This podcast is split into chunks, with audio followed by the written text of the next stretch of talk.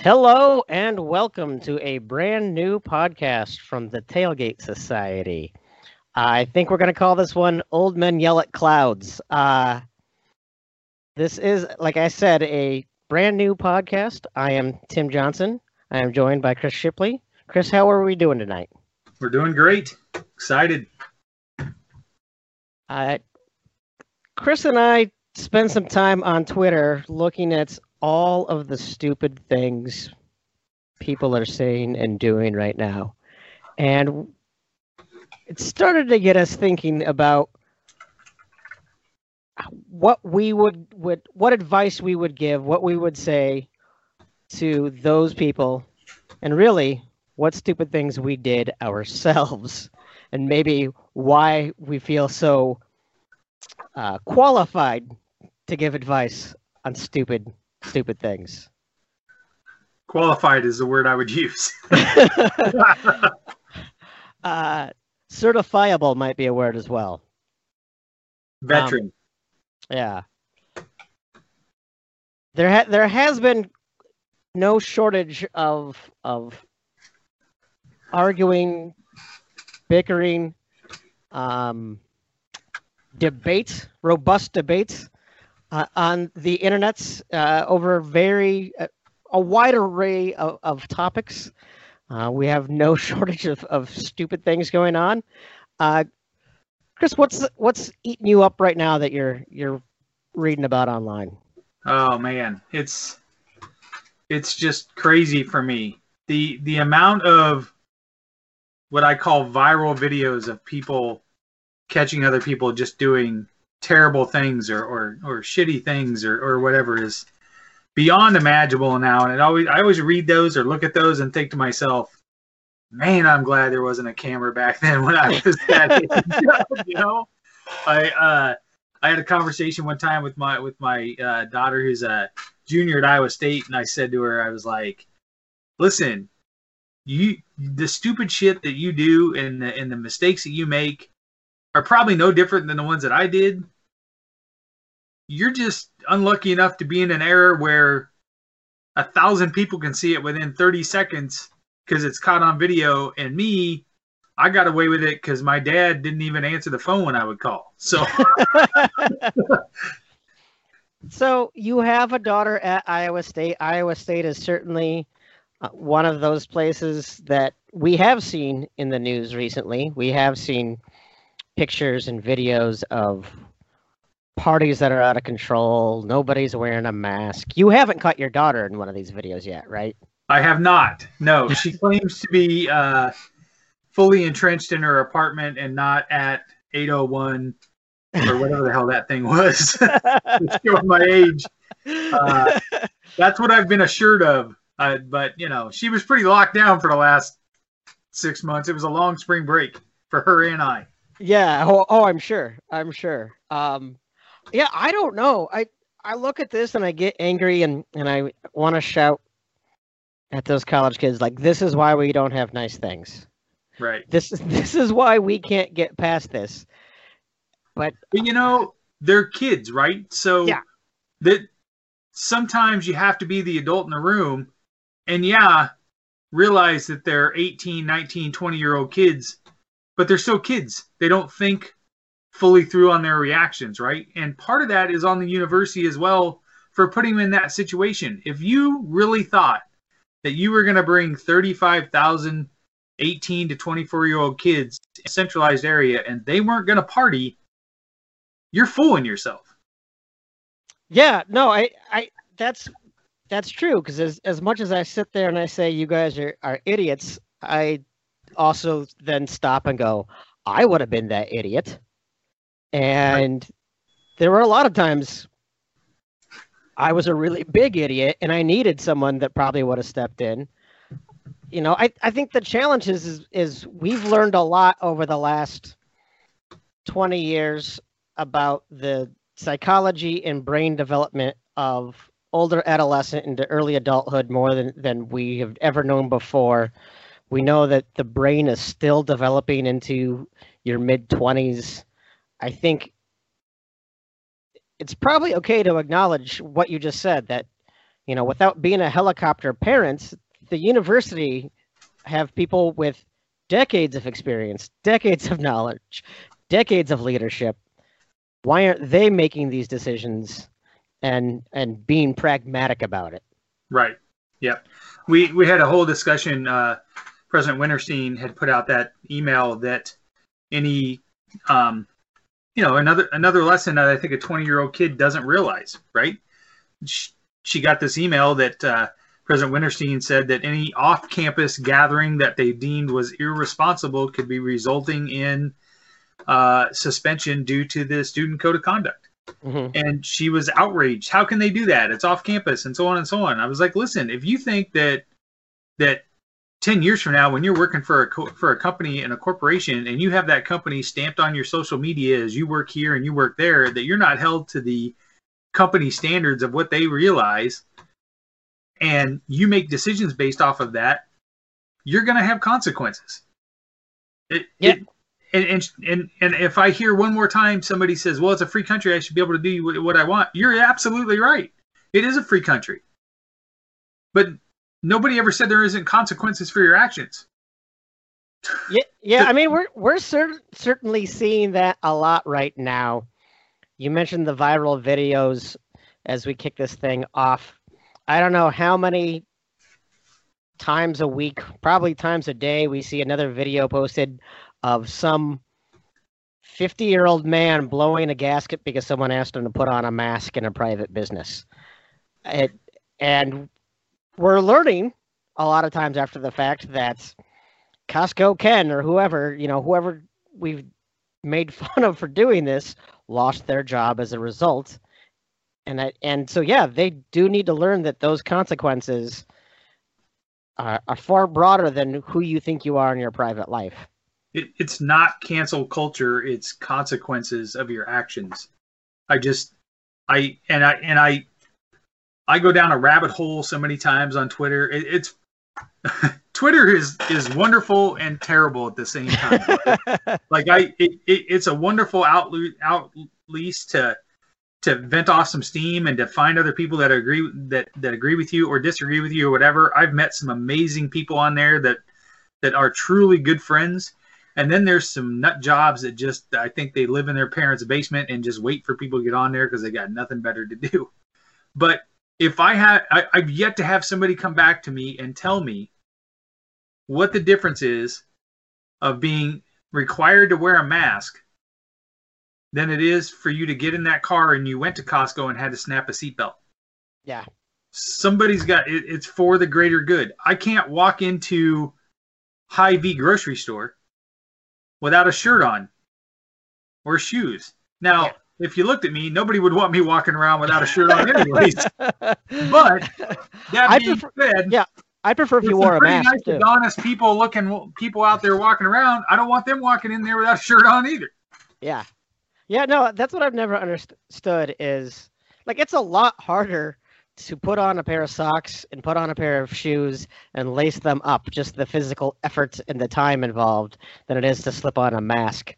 Uh, but suddenly the mask is a huge violation when anything else. Plus, I, I think the risk of transmission with uh, bare feet for a lot of things is lower than actually breathing on people. Right. Uh, but we just got so used to having to do the no shirt, no shoes, no service for decades upon decades that I think people don't bother to step back and, and even try to equate the two. I think right now it's just been um, a whole lot of arguing, but my freedoms. Like right. it's really something that's preventing you any more than than any of those other rules that apply. Hundred percent. It's it's unfathomable to me that that we're in this terrible pandemic and the thought of wearing a, a mask over your face is a is a trampling of your civil liberties. Yeah, I I don't really even understand what rights like it's it's not like you you're having anything taken away from you. You're you're right. just having to put on a mask. It's not like you know, it's not like when people get upset that they're coming to take the guns. Um, they're not taking anything away from you. They're just telling you to put on a mask in public. Right. Yeah, It's- and, and and the people that I, I almost think I sometimes think when I see those videos, that's got to be staged. Oh, right? yeah. Like, that's got to be set up. There's no way in it somebody is that ridiculously stupid. But then I think to myself, what kind of a loser has to say, "This will be a great idea to make us famous," but I'll be the one that looks like a douchebag, right? like I, I want I want that part in the play that we're gonna have today. So that's when I go back and go, no, I really think that dude is just serious. Yeah, yeah. And the, li- the ones that that just sit there and tape it, those are the ones that get on my nerves too. Like at some point, I'm just dropping the phone and I'm just gonna kick your ass. you know, I sit those sit there and and I make fun of them, and they get me angry, and I like to think that I'm not going to be that much of uh, a jerk as you know as they are about any other issue, and so it got me thinking: Have there been times where I have lost my cool? Sure. Have there been times where I where I've gone overboard? Absolutely. Um, have there been times that I'm glad that people haven't had a camera around? Certainly. Um, you know, I, I want to say, oh, maybe those incidences are, are different or are are spurned on by something different, but you know, acting stupid sometimes is just about acting stupid too. Um, I think it's becoming more mature. Sure. I, I it's funny that we that we're talking about this today because I I uh I have an issue with my ex-wife today who I try to avoid like the the plague and uh I I posted I, I never post first of all people that post Facebook things like oh what a terrible day don't ask me about it though because I don't want to talk about it those people Yeah. drive me they piss me off right but Yeah. it's another thing that you know I'll yell at the cloud about but it was all I could do today and I just I literally just posted today and said pre 2009 Chris would eviscerate and go scorched earth on a certain person today and they don't want me to go there and I was like there's a good example of 10 11 years ago the, the Chris that I was probably would have burnt every fucking bridge he had mhm. and would have went absolutely postal. Um, and there were a few text messages that flew off today, I but have no, I have no idea what you're talking about. That Right, never happened. but uh, oh, and also don't have your fiance slash boyfriend slash whatever the guy is call me and try to talk to me because I ain't talking to that douchebag either. So, oh boy, uh, so much of this is hitting a little so- close to home. but I I just had to put the phone down, and then at that point, my uh, current wife walked in, and I was like, you know, looking at her, it's just not worth things are so much better. That's the reason why I'm not pre Chris 2009 anymore because Yeah. I'm a lot older and I'm a lot more calmer, and I just need to take a breath here and figure it out. And those are the times I kind of go, okay, big guy, I.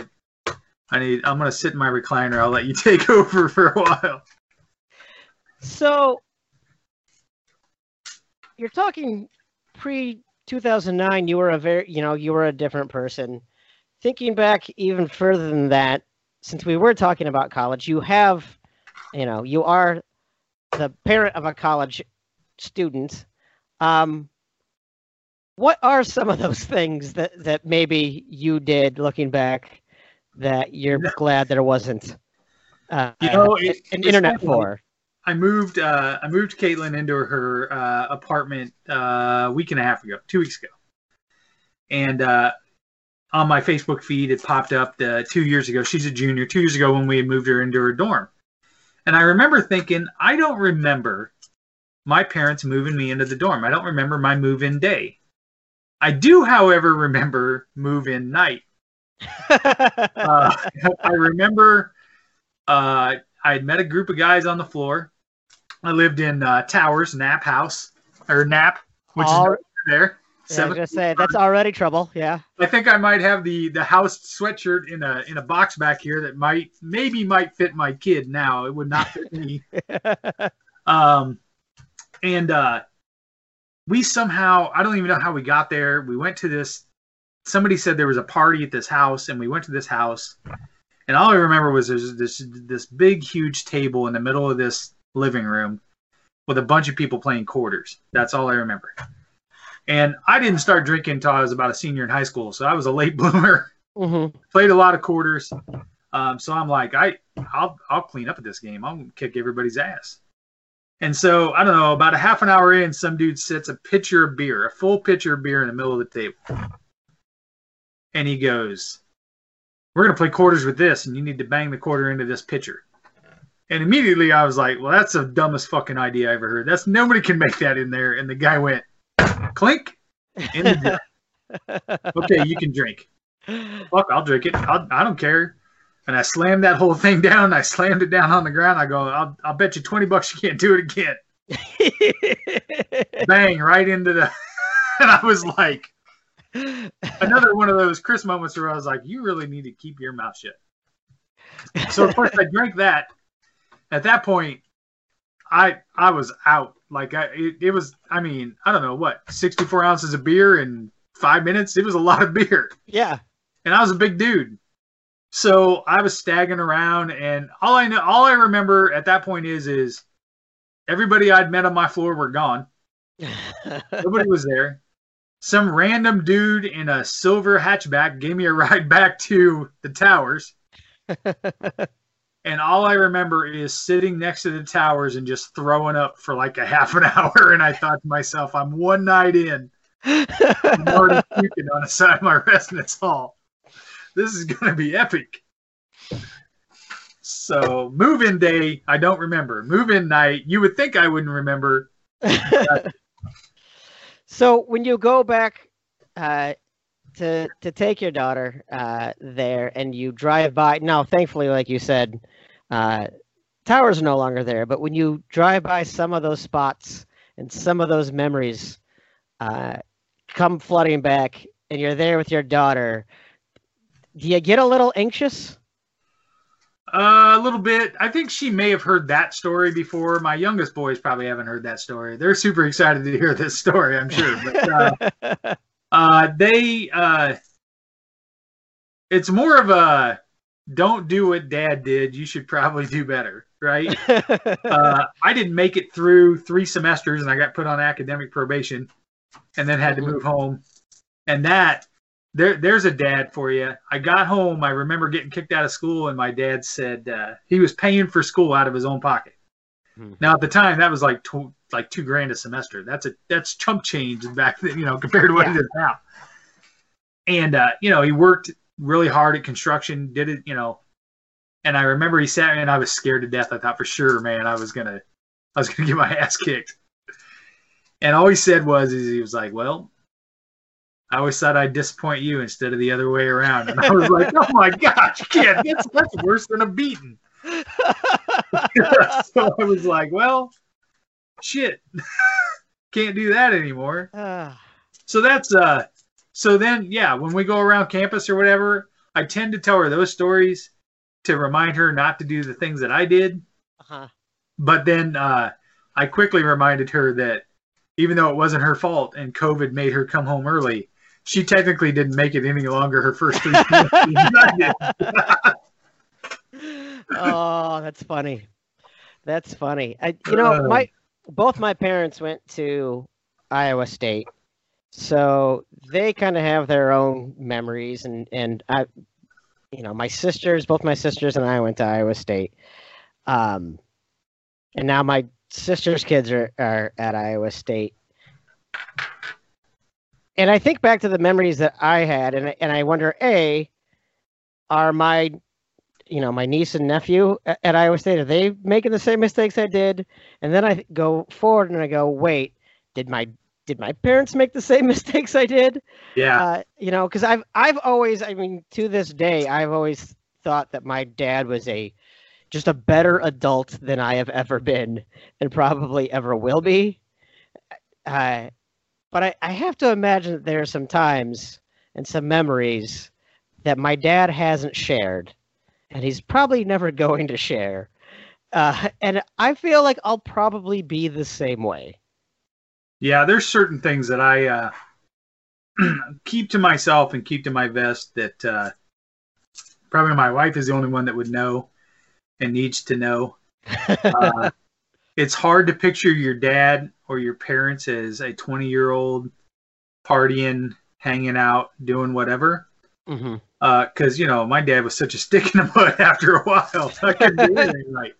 Uh, so, kind of the same deal, right? It's hard to, to, and I think that's part of the allure, right? You, part of being a parent is knowing that you, in my mind, I know, like I, I told my oldest, who's 24 years old, uh, and she struggles a lot of, a lot with, uh, with jobs and, and, and, and just keeping her head on straight. And I'll be like, man, I can see you're already making a decision here and I can see five steps down the road that this isn't going to work, Yeah. but you won't listen to me. You know what I mean? And, uh, and I remember having those same conversations with my dad where he'd be like, you, if you just fucking listen to me for five fucking minutes, you wouldn't be in the, you know, in the mess you're in. But that's who made me who I am now, right? Yeah. Uh, I tell my wife all the time, I'll say sometimes, like, you know, I know it sounds like I'm really hard on the boys, but you think I'm a pretty decent guy, right? And she's like, yeah. And I said, well, that's because my dad treated me that way. You know, yeah. that's, uh, or my dad, you know, did certain things or whatever. My, my dad was an eighth grade dropout, uh, worked construction and, and sold and was a hustler his entire life. But you didn't meet a man that didn't know more about politics, hmm didn't know a man that didn't know more about treating people with respect and showing honor and and being a man of his word hmm and things like that. And if I could lead, if I could live up to half of that, I'd be pretty ecstatic about that. Sure. Sure. No, absolutely. I, you know, and I, I think kind of what you get to is is there's a a cyclical nature to all of all of this stuff that you can see things coming because you've been there. Um, which I think goes back to your original point of why are we letting these kids even back on campus? Shouldn't we all know because we've been there that that they're not gonna follow the rules? And they've had six months to come up with something. That's what Yeah. slays me. Yeah. I when they shut everything down, and they they you could see the trend of what was happening. We weren't getting any better. hmm And then we started to open up, and I think that gave people a false sense of, well, you know, it is what it is. And I, and to be 100% honest with you, there's times that I don't sit here and go, I maybe it's not as bad as as as we think, you know. Oh, and, sure. and and I don't personally know anybody. Um, I know a few people, but I don't know anybody that I've seen get super sick or that's Mhm. tested positive. Mhm. And there, you know, how many times do I walk through my local Fareway and go to the grocery store a week, three times a week? I mean, I all you can do is minimize risk. I don't think that you can shut everything down. But Mhm. when we did shut down, where were all the smart people trying to come up with a thing that was going to get us out of it? Because I don't think they did that, and that's the missed opportunity. And even with back to school now with high school, uh, my my two sons are, are special needs, and and they have they go to a Genesis program that is like a work study program and things like that. But if they go 100% online, they don't have any program for them yeah, and it's been six months. How do you not have a program for them? How do you not have? Again, we're talking about dads. My dad would always tell me, "That's a great plan. You better have a backup plan." Yeah. Like, okay, so you're going to do this. What do you? What's going to happen if that doesn't happen? Well, that won't happen. Well, really? Do you know that? Because I don't know that, and you damn well better have a plan for it. And yeah. I mean. I mean, here here we are. Uh, my daughter's school is supposed to start any day now, and I say any day now because I'm still not certain that we know what day it's going to start. And they keep on having emergency meetings to have uh, to pivot from what the the last meeting told me, and so I'll I'll watch one uh, online thing about what the the next steps are for for going back to school, and then like literally two days later they'll they'll send a an email saying, "Oh no, we're doing this differently, or we're doing this differently." Uh, and it's some of these things that to me seem like they should have been obvious. The biggest struggle that my daughter's uh, school district is is dealing with is staffing, and it really seems to me, and talking to a lot of the teachers I know in the district, they weren't even consulted. And call me crazy, I think teachers are a critical part of the education process. Right. Yeah. My wife is, you- uh, is a teacher. She's an ELL English as a second language teacher, Yeah. and for sure, I mean, she's she is uh, dedicated and wants to be in the classroom with those kids, but she, you know, she's not entirely sure what's going to happen or or what the plan is. Uh, the boys went to school today, their first day back in.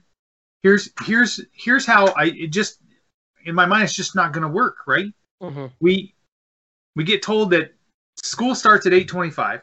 They can't enter the building until 8:10. So that's 15 minute window for people to enter the building and get to their classroom, right? So Mhm. let's say I don't know, there's a thousand kids that go to that school. You've now given them a 15 minute window to fit thousand kids through five entryway doors in 15 minutes. So, and I get they don't want kids showing up early and hanging out in the student center and mingling in the hallways and hanging out. I get that. But then I dropped the boys off today, and there's like a hundred kids standing outside, all congregated together, waiting to get into the school. Yeah. So, what point, like, did we not think of that? Yeah, well, I mean, you look at what happened with that school in Georgia. That you know they famously said they're they're not letting kids post pictures of social media, and they're not really, uh, you know, they, they basically flaunted this whole thing, and now they're shut down and back to a distance learning. Right. Uh, it feels like this should have been something that that again adults should have been able to see coming, but sometimes I think we, we all just tend to get blind to uh, to reality when we are focused on either optimism or just tunnel vision towards what we want to happen. Yeah. You know, I'm not really a, a believer in the secrets, right? You know, the whole idea of the secret that you can you can will something into existence just by by focusing your energy on it. But it sure seems like people want to believe that they can get this thing to go away and resolve itself by just plowing a- ahead anyway. I mean, if I that was the case, I'd be sitting Saturdays in Jack Trice Stadium drinking beers and watching the Cyclones. Yeah, yeah, absolutely. not a thing that I, I'll tell you right now. If you think I'm a nut job now, if we don't have some kind of sports in the fall, I will be unbearable. I will not be able to handle it. It's the only thing that's keeping me off edge. No, no, no, I I hear you. But that's you know you're exactly right. Uh, Willing it into existence isn't going to happen, and sticking your head in the sand and hoping that it goes away is not going to happen. In in the words of you know Trump, it's not just going to disappear. Yeah. So that's that's that's not reality. We're not we're not living in reality here. Well, why don't we go ahead and take a break? We'll we'll hear a little word from our sponsors, Deadeye Barbecue Sauce. You can find them on the web at deadeyebbq.com. They have just recently launched four new super fruit uh, flavors. I have not gotten any of those yet, but uh, uh, we'll go ahead and let them have a word, and we will be back in a bit. Back when I started Deadeye, I knew I wanted to innovate the barbecue game. Since day one, we've offered a premium barbecue product unlike anything else on the market. Great Aunt Irene had something special tucked away on a recipe card in her cupboard, and there was no way we weren't to do something about it. So we decided to take it one step further, introducing Deadeye Superfood Barbecue Sauce. We've got five new flavors, Graviola, Acerola, Pink Guava, Acai, and Dragon Fruit. They're a first of its kind, and they're packed with flavor.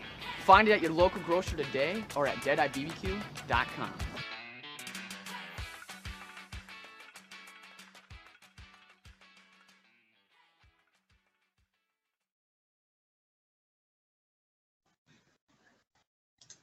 And we are back. Once again, this is Old Men Yell at Clouds. I am Tim Johnson, joined by Chris Shipley.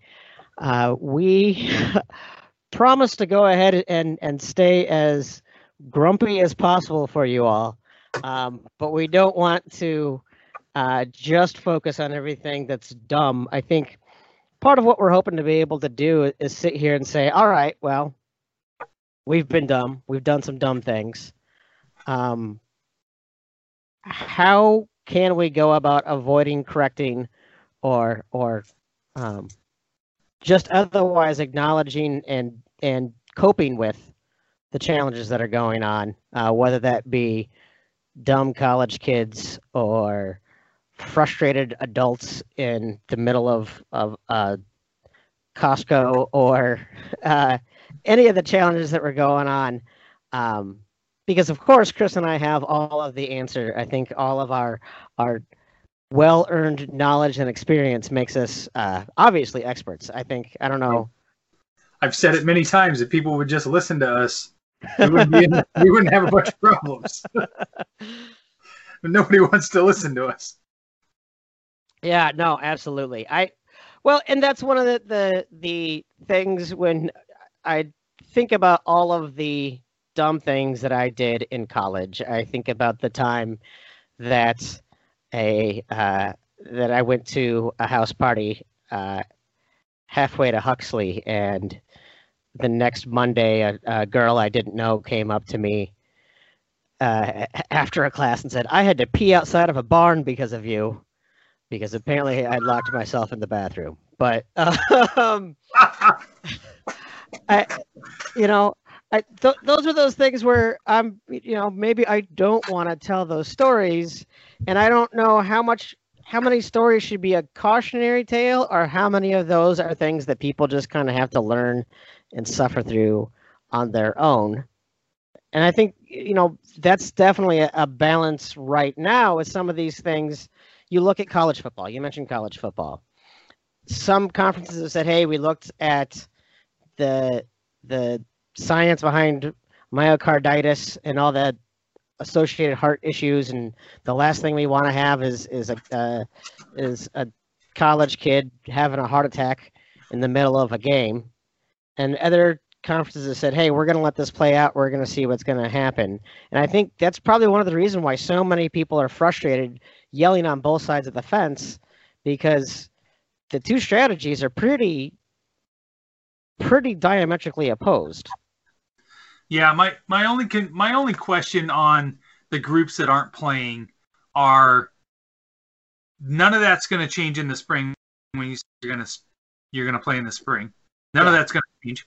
If that's a if if if that is a consequence of COVID nineteen and you're concerned about it, that's not going away.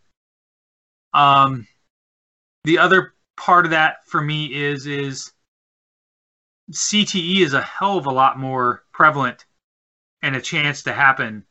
Sure. Than that, and you're willing to, you were willing to to risk that for those kids. That's that's what I don't fully grasp. Right? I think, I think that I think the Pac-12 is is nobody cares what the Pac-12 does. um, the Pac-12 doesn't even care what the Pac-12 does. Right. Right. I mean, I'm not. I, I mean, unless I got money on it, I'm not watching. You know, Cal versus Arizona at 11 o'clock at night. I'm just not going to watch it. Um, but I think the Big Ten really thought that they were in a better position to push these other conferences, mm-hmm. and they stepped out on a on a on a ledge, and then have realized nobody's following them. And what a turn of events! that all the power fell to the Big 12. seven or eight years ago, there might not have been a Big 12 around. So, yeah, I, you know, it it's it's funny when you think about it like that. I guess I, I'm still probably in, in the the wait and see. I think some people have already kind of declared victory over the Big Ten on this. Um, but like you said, it's not going to go away in the spring, and I, is if we continue to to march along and don't have plans like we were talking about, uh, do we have plans in, in place for uh, you know a large outbreak? You know, Major League Baseball, for instance, has struggled. The the, the you know the Marlins and the Cardinals in particular, uh, and you know those people are getting paid a lot of money to to stay put, and they can't do it. Right. Uh, certainly, I think some college kids are going to benefit from the structure of having uh, a, you know, their sports be in, in sort of a bubble. But you know, we see all the time that that college athletes do stupid things and get second Right. and third and fourth chances. So I'm not so naive to to believe that that this is going to be universally followed. Um, yeah, I don't, I don't know. I, I do think there's an incentive for those guys though, right? And I do think I, I think the the universities were gonna bring those kids back regardless. So if that was the case and they're gonna be there regardless, then why not put them in a football environment, those kids that are in a football environment with the best doctors and the best care and something to play for? Iowa State will just choose Iowa State because and I, I've I've um I've seen Matt Campbell operate um, probably four or five times at a, at what they call Victory Day, which is a an event that they had every fall for special needs kids to go. They get paired up and buddied with a football player and be on the field and interact with Coach Campbell and and my boys got to do it for five years in a row. And to me, Coach Campbell is a different breed, right? Like Sure. he uh, last year, the boys were at a game. They were on, on the hillside, and he hadn't seen him for a year. And as he was walking out to the tunnel, he walked over and caught his eye and went over there and said, "Hey, Josh and Jordan, how you doing?" I mean, who who remembers two random kids, you know? So, but I think he's got that program so focused, and that and and it's such a family there that I think those guys really buy into the fact of we're in it together Mhm. and uh, we got something to play for here. And if we follow the rules, we and, and do the best we can, we've we've got a reason to stay safe, right? And I Mhm. think if you take that away from those kids, that incentive is gone. And I I have a hard time on the flip side of that of hearing these football coaches go, well, you know, if they're not, if we don't have football, then they're going to go home to a to an to an a bad environment, or they're going to go home to a to an area where, um, uh, it's not safe. And I, then that's when I want to go. But aren't they students? They'd still be in class, right? Well, like, why would they go home? I don't get that argument. That's that's been one of the things that has been really frustrating to me is people keep on saying, well, you know, it, it keeps them engaged. I'm like, well, if they, if the only thing keeping them engaged uh, for school is football, what are they doing in the spring when they're not playing football? Are they not engaged in school? Yeah. I, I, I mean, I, I know some aren't, but you know, there are a lot of other football players that you're seeing that that get good grades and are academic all Americans. Uh, maybe football helps them stay engaged in school. Um, I don't know. I this could I could go off on a whole other rant about how what we really need is uh, a better farm system for for football and for basketball, and it would absolutely ruin college athletics. So it's not what I I want to see selfishly Right. as, a, as a college sports fan. Uh, no one bats an eye when a 19 year old kid forgoes college to go play baseball Right. and the farm systems work. If you look at the minor league player of the year, uh, if you you know if you can just pull that up on Wikipedia, minor league player of the year, you're gonna see names you recognize. You're gonna see uh, Mike Trout. Uh, you're gonna see you know Justin Morneau, I think was on there. Maybe not, but Joe Mauer. You're gonna see these names Yeah. uh, of of players that hit it uh, in the minors and made it big in the majors. You look at the the NBA. You look at the G League. There are like three guys that won G League MVP that made any type of even dent into uh, into the NBA because the real talent that is that level below NBA isn't the G League; it's college. Uh, there's there's eight Cyclones playing in the NBA playoffs right now. Seven of them went the G League route, Yeah, and three of them are playing major minutes. Four. Well, not anymore. Mario Shea got got eliminated yesterday, but yeah, that's true. you know, Niang and true. Morris and and uh, and Thomas all played G League or semi pro and are making major con- con- con- contributing minutes now. Yeah, but I don't think it was really a matter of of them coming up through the G League. Matt Thomas, you know, came through Europe, and I think that's a viable option. you know, Niang, it was about getting drafted and having to go back to the G Right. League, Yeah. right? True. So Yeah. it's it's really been more a matter of this is where we stuff players who aren't ready to go than it is about where we develop players to bring them up. Yeah. Yep. Yeah, no, I a hundred percent. We could, yeah, we could go round and round about whether or not a, a farm system is better than than college ball. Uh, that's that's for sure. So A- it Again, the farce of one and dones. I can tell you that. yeah, yeah, So yeah. I, I don't know. you know, I and then know. Kansas would be decimated, and I'd be perfectly okay with it. Yeah, absolutely, absolutely. They'd still have Perry Ellis. Um,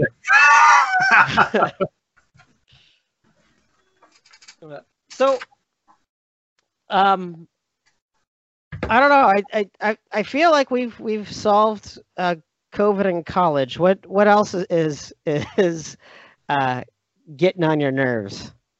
Boy, I we could we could dive into politics, but I'll tell you what.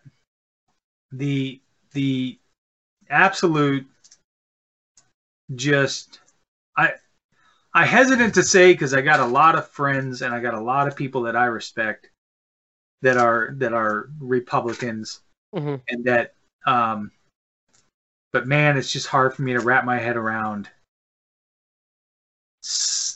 the fact that that somebody so personally despicable is so worshipped by the extreme it's Yeah. just crazy to me it's crazy to me I, i I sometimes think i'm in a twilight zone yeah, no, it definitely is confusing to me. I, you know,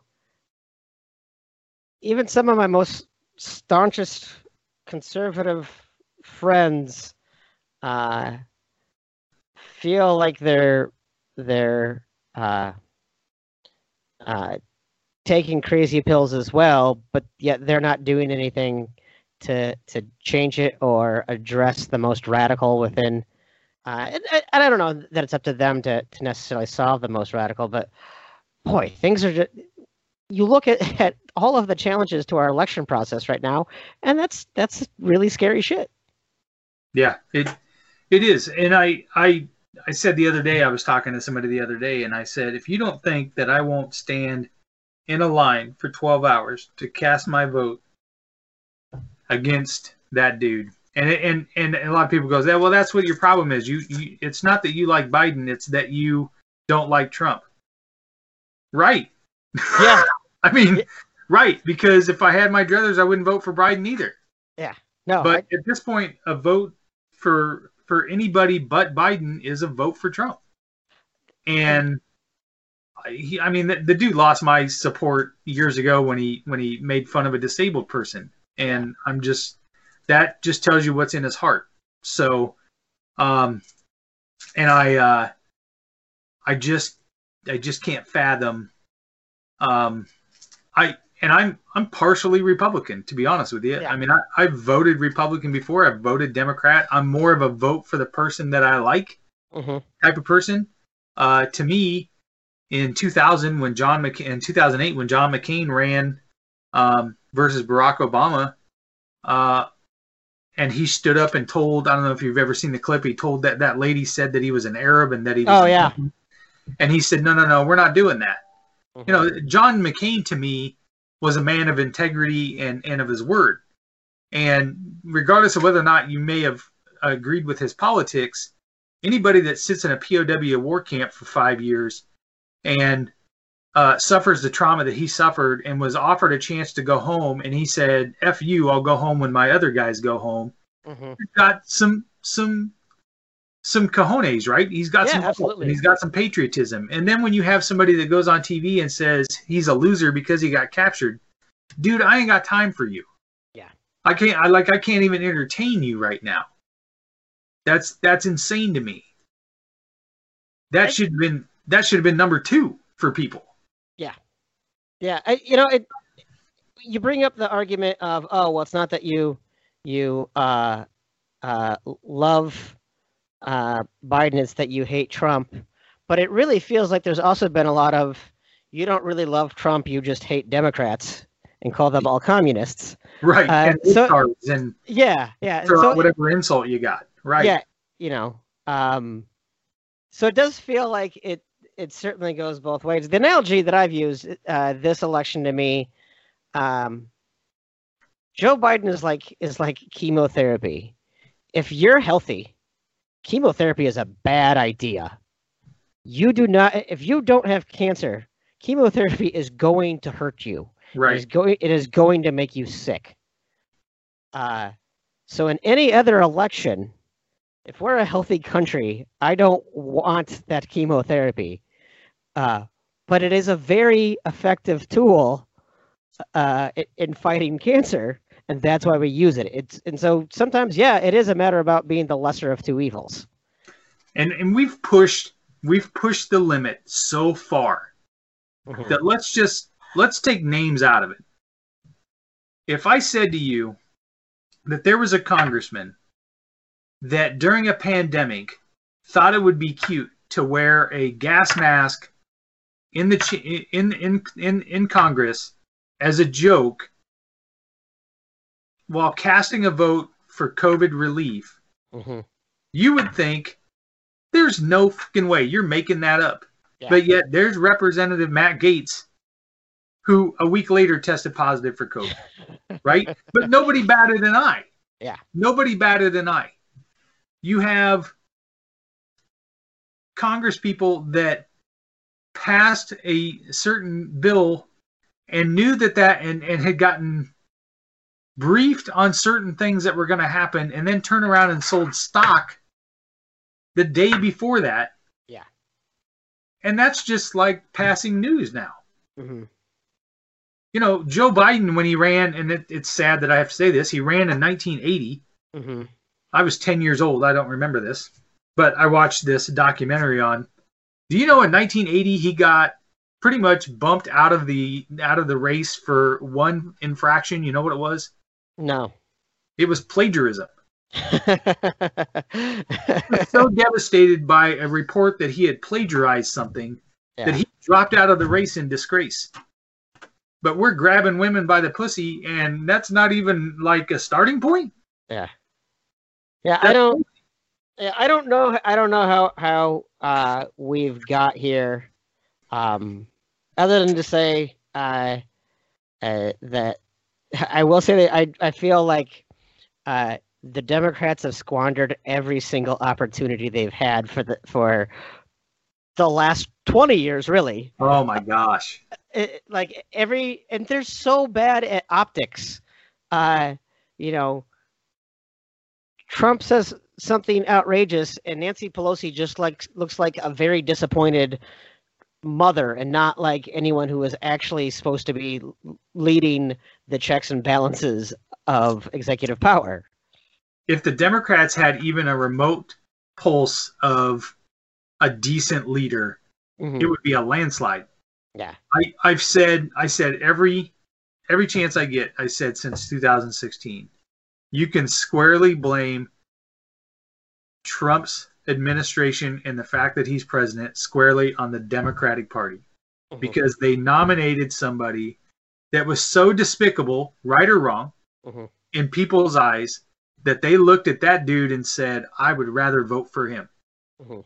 As clearly as maybe she was qualified, she had so much baggage. They had just dumped so much baggage on her, so much, so much, so much, that she couldn't get out from under it. And it was, and the fix was in because from the very beginning, I mean, when when the sitting vice president Joe Biden doesn't run, Mhm. and the incumbent is done, and only three Democrats decide to run for the for, for president, that's unheard of. And and two of them were people I never even heard of. yeah yeah it's, You know, it's I been- think that they thought the fix was in, and they were just going to run her through. And she had had so much baggage and so much despise from people that, that he won. Yeah. And and I'll tell you how bad of a I'll tell you how bad of a train wreck that guy was. He made Ted Cruz look like a legitimate option for me.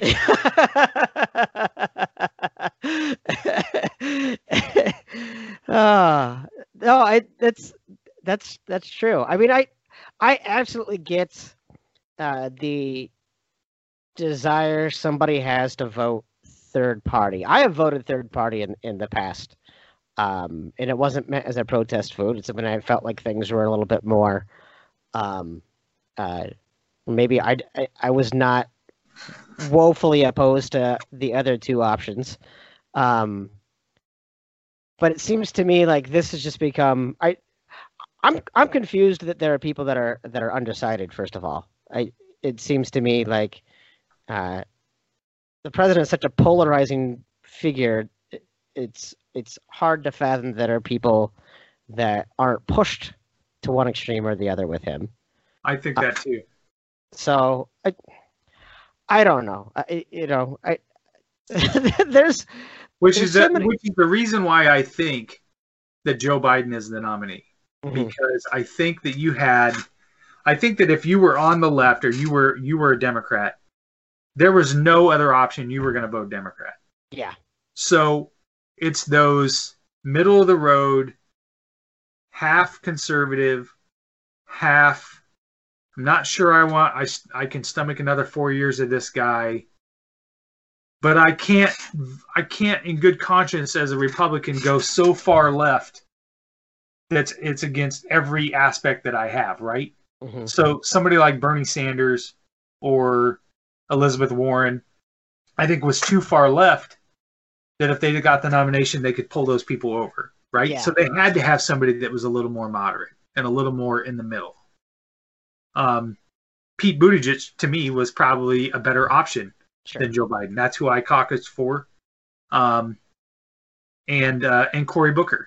I mean, I but in the end, I think that's the reason why he won is he appealed more to that center area. And if you look at some of the things that some of the Republicans that had served with him say about him, he can work with those people. I Yeah. think, right? And I, and I think people. I was thinking back the other day during his speech and when I was watching the DNC that you know he ran for president in 1980, then he ran again in uh, in 98, um, and, and I'm sorry, he ran in 84, and then and then ran in 90 in uh, 2000 and in 2000 with Barack, and he never won. And now we're so fractured, and we need somebody that's almost healing, right? yeah that can that can go over to the Republican side and say and and look at Lindsey Graham, who I don't that guy's lost his mind, but he's friends with him, right? Like Yeah. he's been able to work with him, and he can say to him, uh, "Listen, I know we we we differ on this, but you know the kind of person I am, and and let's see if we can get this kind of back on track, right? Let's not have such a hard ass." line here that we can't cross and i don't think he gives him that you know Yeah. No, I I think that's I think that's a good point. I that's something I hadn't really considered uh before. Cuz I don't think you have um Project Lincoln and Republicans against Trump and some of these other organizations that have been really vocal uh lately uh speaking of plagiarism, but uh yeah I don't think you have those groups nearly as vocal uh, if you have an Elizabeth Warren or a Bernie Sanders, No. um, because they're not as as optimistic. Now, one one could say, you know, I think I think some cynical people have already kind of argued that that uh, that means that Joe is going to continue to kind of give in on, on some GOP strong arm tactics, but I think it is a, a calculated kind of smart way to kind of push him because it felt to me, I don't know, I, I got into a debate with someone on Twitter. It felt to me that that uh, he was kind of getting pushed as the presumptive nominee before he ever even sealed up uh, the nomination. And it, it does seem like there's some calculation there. That's something I hadn't considered before. That that because he's he's more centrist than those other people that that normally would have just said, "Okay, I hate Trump, but I don't want to be, you know, that far left, so I'm going to go ahead and vote Trump." I think now you- you're getting that because of that. So maybe maybe it's a smarter a, a smarter nomination than than I've given it credit for. I don't know. I that's just how I how I viewed it before. Uh, is that I, I do think that there's if we just like if I think if well four years ago is a good good example for me. I um I had made a decision that I I was I I had evolved a little bit more towards the conservative side when it came to fiscally conservative and things like that. Mm-hmm. Um, I'm also more of a social moderate. Uh, I believe that uh, gays and lesbians should have the same rights to marry whoever they want, just as I do. Mhm. Um, uh, I believe uh, I believe in the sanctity of life, whether it's from conception or the death penalty. So I'm kind of a guy without a party, to be 100 percent honest with you. But and I entertained and I and, and I had I had really supported John Kasich. Yeah. Um, but for me, the way I rectified it was I voted for Hillary Clinton, but then I pulled full Republican ticket on the other side to keep her in check. Mhm. Now, in hindsight, I look at that and think that was a terrible fucking idea. Every one of those are spineless jellyfish who, you know, saw Trump sell our country down the road and didn't stand up and stand up for what America believes in. Mhm. So guess what? Pulling full blue this time, and I don't care who who knows it.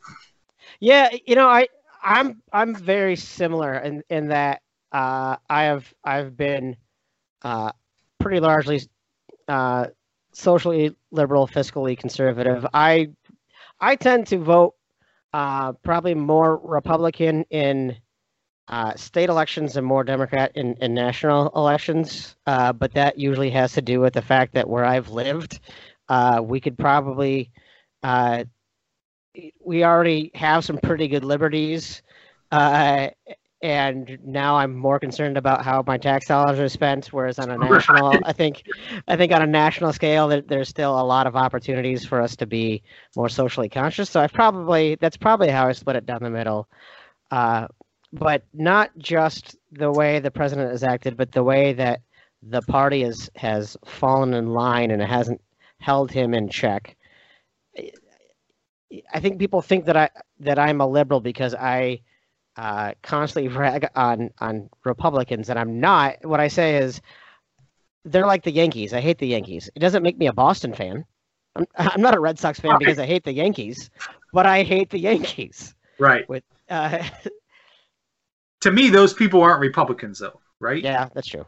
People like Jim Jordan and and and Donald Trump and and uh, Matt Gaetz and that whole crew of fanatic, you know, they're they're not Republicans.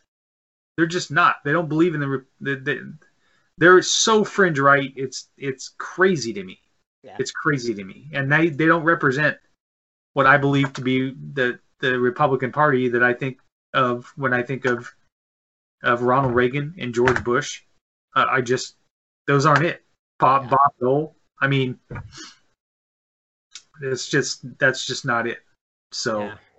and it'll be interesting to see what happens if he loses. What happens with that party and how that evolves. Yeah, no, that that that will be. or will they become more what they used to be? Yeah, I, I think well, and I think that that that part of that too is how how the Democrats respond. You know, do they feel like this was such a major victory and they go whole hog and they won't now they won't work uh, across the aisle, or and so then that continues to to push people back further right, or do they see this as as a, a way to kind of find a lot more middle ground? I don't know. They've I, they've hijacked, I think, the angry person and what people are angry about, and I and I'm I'm angry about it too, right? Like I I I I think that sometimes we're oversensitive to things, and I think that we sometimes, but that's not a mantra for me to then change how America works. That's not, you know, that's not how that evolves. I it's not it's back to what we talked about before it's not cancer culture it's back to your consequences of your actions Yeah, I know? thought I thought it was interesting that that the uh, as part of the Republican National Convention, uh, they were they've been focusing and talking on protecting uh, First Amendment rights and decrying cancel culture, and I just think you have, uh, you know. Half of the legislation branch, the executive branch, the judicial branch, over half of the state governors, you already have control. If you're worried about censorship and First Amendment rights, you are the government that Right. you feel is censoring you. Like it, I there's there's a disconnect there. i quickly also want to remind people speaking of that that it was the republican administration that shut the economy down like they're all bitching and moaning that you know we didn't get back to work and we and we did all this stuff but i don't remember joe biden marching in there and giving that order. Yeah, so you know it, and and i don't blame i don't blame president trump for for the virus or whatever else but if you're a man who you say you are and he stood up there four years ago in his little re- acceptance speech and said when the when the crisis happens and and and there's bad things that are happening uh who would you rather answer the phone? Would you rather have Hillary or would you rather have me who's going to be strong and take care of America? Okay, dude. Well, that's what you said you were, and you dropped the ball. Yeah. You dropped the ball. Yeah. And his fake tough guy, I'm a big I'm a big man. I'm gonna tell you something. Men don't gas innocent people and then grab a Bible and march down the street like you're some fake ass tough guy and then stand in front of a church and take a picture. Okay? A tough guy is owning up to his mistakes, looking at the camera and saying, I fucked up. I'm going to take care of it and I take responsibility. That's what my dad taught me. Is you take responsibility for your actions and you be a man about it. And he's not a man. When you sulk away and you can't take the hard questions from a smart female reporter and you don't respect that, you're not a man. absolutely. Yeah, absolutely. Well, I think I had a little bit too much vodka here. I don't know. well, I think I think uh, uh, we're we're probably uh, at about time. Uh, we've we've covered uh, an awful lot, but we still have plenty more that that uh, we can complain about. So I don't feel like we've we've spent it all yet. Uh, is there anything you know we kind of want to close out with? Any any any positive light or anything you, you'd want to go ahead and, and uh, focus on and end us on a good note? You know, let's let's tell one funny story to end it. Each of us, maybe we can Sure. come up with one. Yep. You know, I and I'll I'll throw this out here. Teased it a little bit today. I got a, a great graduation story. I remember I was finishing college last semester and I went into my advisor. Well, first I switched majors to political science because I'd gotten kicked out for grades at one point, and I came back in and I asked the lady, I said, "What's the degree I'm closest to?" She's like, "What?" And I was like, "What? Let's look at my options here, right? Because I've wasted two years." And she's like, "Oh, I don't know, you're X number of degrees from a poli sci degree," and I was like, "Sign me up. Sounds good. Let's let's you know." Because my dad always said, "College degree will get you through the door." Uh, doesn't matter what you do. You go get you go learn how to run a business, and I'll show you how to make money. That's what my dad used to say. yeah. So, uh, so I get to my last semester, and I've realized I've I'm missing a science credit, and I can hate science. So I get signed up for this physics 101, the science for the non-scientists. That was the name of the right. class, and I think I went three times out of the entire semester, all exam times. Yep. I go into the final. I have no idea what I'm doing. No idea what's on this final. It's a physics final. I have no idea. I'm done in 10 minutes. I already know this isn't good. And, you know, this is 1994. You can't log in and look at your grade. You have no idea. yeah. So I walked out of there having no idea if I passed that final or not. None. and a week and a half passes, and I don't bother to call and check because I don't know the answer, right? What am I going to do? Go tell my dad that I didn't, you know, I didn't pass this final and I didn't graduate? But again, like we talked about before, what I do? I just stuck my head in the sand, hoped it went away. so day of graduation, we get in the car, we're driving to graduation. I'm married at the time to my first wife. Her parents are in the car behind us. We got like 20 people going to this college graduation. I don't know that I passed this final that I'm graduating. I have no idea. Most uncomfortable, scared 45 minute car ride of my life. Because I'm like, what do I say if I go in there, my name's not on this list?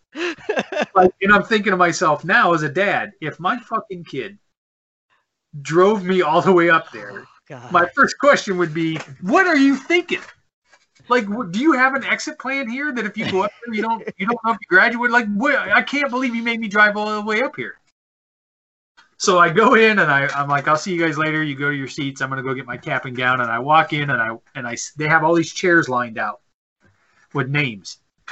And I walked over and there was a chair with my name on it, and I was like, oh, thank God. so that's my graduation story from Iowa State. But you know, like you can't stick your head in the sand, right? yeah. Sometimes there's tough things and you got to just man up and you got to accept them and find out and and whatever the answer is, you take the punches and you roll with it and you move on and it makes you who you are, right? But I look at that and go, "Man, that was really dumb. That was that was not smart." Oh yeah. No, that's that's uh that's im- impressive. I don't think that I would be able to handle that anxiety. I think I'd have to know ahead of time. I, I don't I don't think I could have could have handled it. I I- mean I do remember after my my very last final ever. I I was a a, a winter uh a fall term graduate and so I went out and did snow angels right in front of Parks Library because I was so happy to be done. And then I hugged a, a random, I don't know if it was a professor, if it was a woman that worked at the library or, or whatever. I ran over and I shouted, I'm done, I'm done, I'm done. And she said that was nice and I gave her a hug. So, um, uh, but I was, I was confident, you know, I, I did not, I did not ace that final uh, by any means, but I was confident that, that, uh, I was going to be done. I don't think, man, I just I just have too too much anxiety for stuff like that. Um, I don't know how I did it because I'm I, I I have high worry problems as it is. Just worry about stuff. So I'm not sure how I lasted for a week and a half without knowing. Uh, But yeah, getting in the car and halfway up there, I was like, I I if my name's not on that list, I got to figure out how to get out of here. man, I you know I don't even know that I have a story that can top that. I'll think of something for for next time, because that's pretty that's pretty incredible. Uh, I'm just picturing you just sitting in a car, just trying not to sweat profusely, trying to just act cool, like everything's fine and this is normal.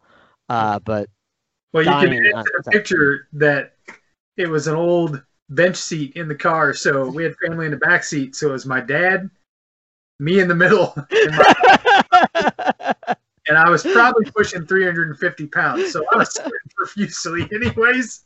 oh, that's awesome. Awesome. All right. Well, I'll I'll think if if I can come up one for next time. But uh, uh, no, I I think uh, I think this this uh went well. We'll uh we'll keep on thinking of things that we want to complain about. Uh, once again, this was Old Men Yells at Clouds, brought to you by the Tailgate Society and sponsored by Deadeye Barbecue Sauce, the best damn barbecue sauce in the world. Until next time, I'm Tim Johnson with Chris Shipley. We'll see you later.